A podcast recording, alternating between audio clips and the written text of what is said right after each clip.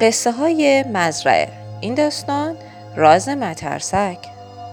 اینجا مزرعه درخت سیب است. مزرعه مال خانواده بوت است. خانم بوت و اینها هم دو بچهش پوپی و سم. اینجا هم انبار علوفه است و آقای بوت دارد چیزی درست می کند سم از پدرش پرسید پدر جان چه کار می‌کنی؟ پدر جواب داد دارم پوشال ها رو به این تکه چوب میبندم. پوپی پرسید این چیه پدر؟ پدر گفت اگر یک لحظه صبر کنید می‌فهمید. حالا بروید از توی خانه کت کهنه و کلاه من رو بیاورید. پوپی و سم با کت و کلاه کهنه پدرشان برگشتن. بله چیزی که پدرشان داشت درست می‌کرد یک مترسک بود. آنها به پدر کمک کردند و کت و کلاه را به تن مترسک پوشاندند. بچه ها جیغ زدند چقدر شبیه پیرمرد هاست؟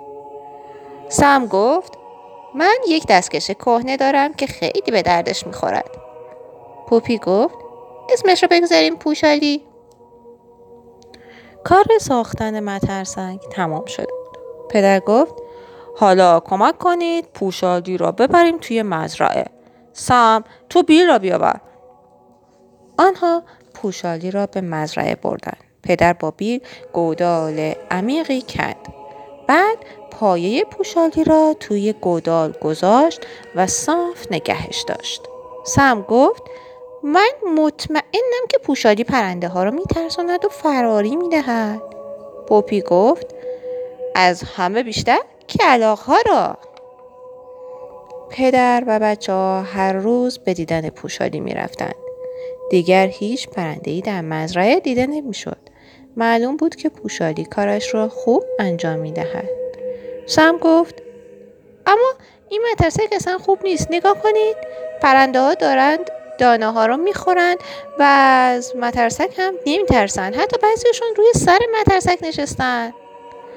آنجا مزرعه آقای کالسکران است و آن هم مترسک اوست.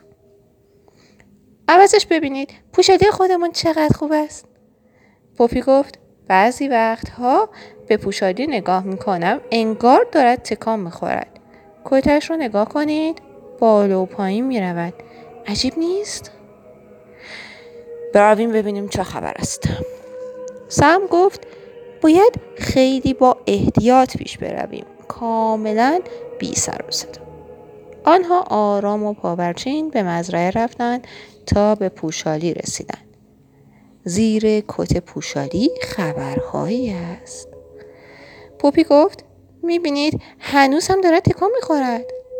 سم گفت صدای بامزه هم دارد. یعنی چیزی را مخفی شده است.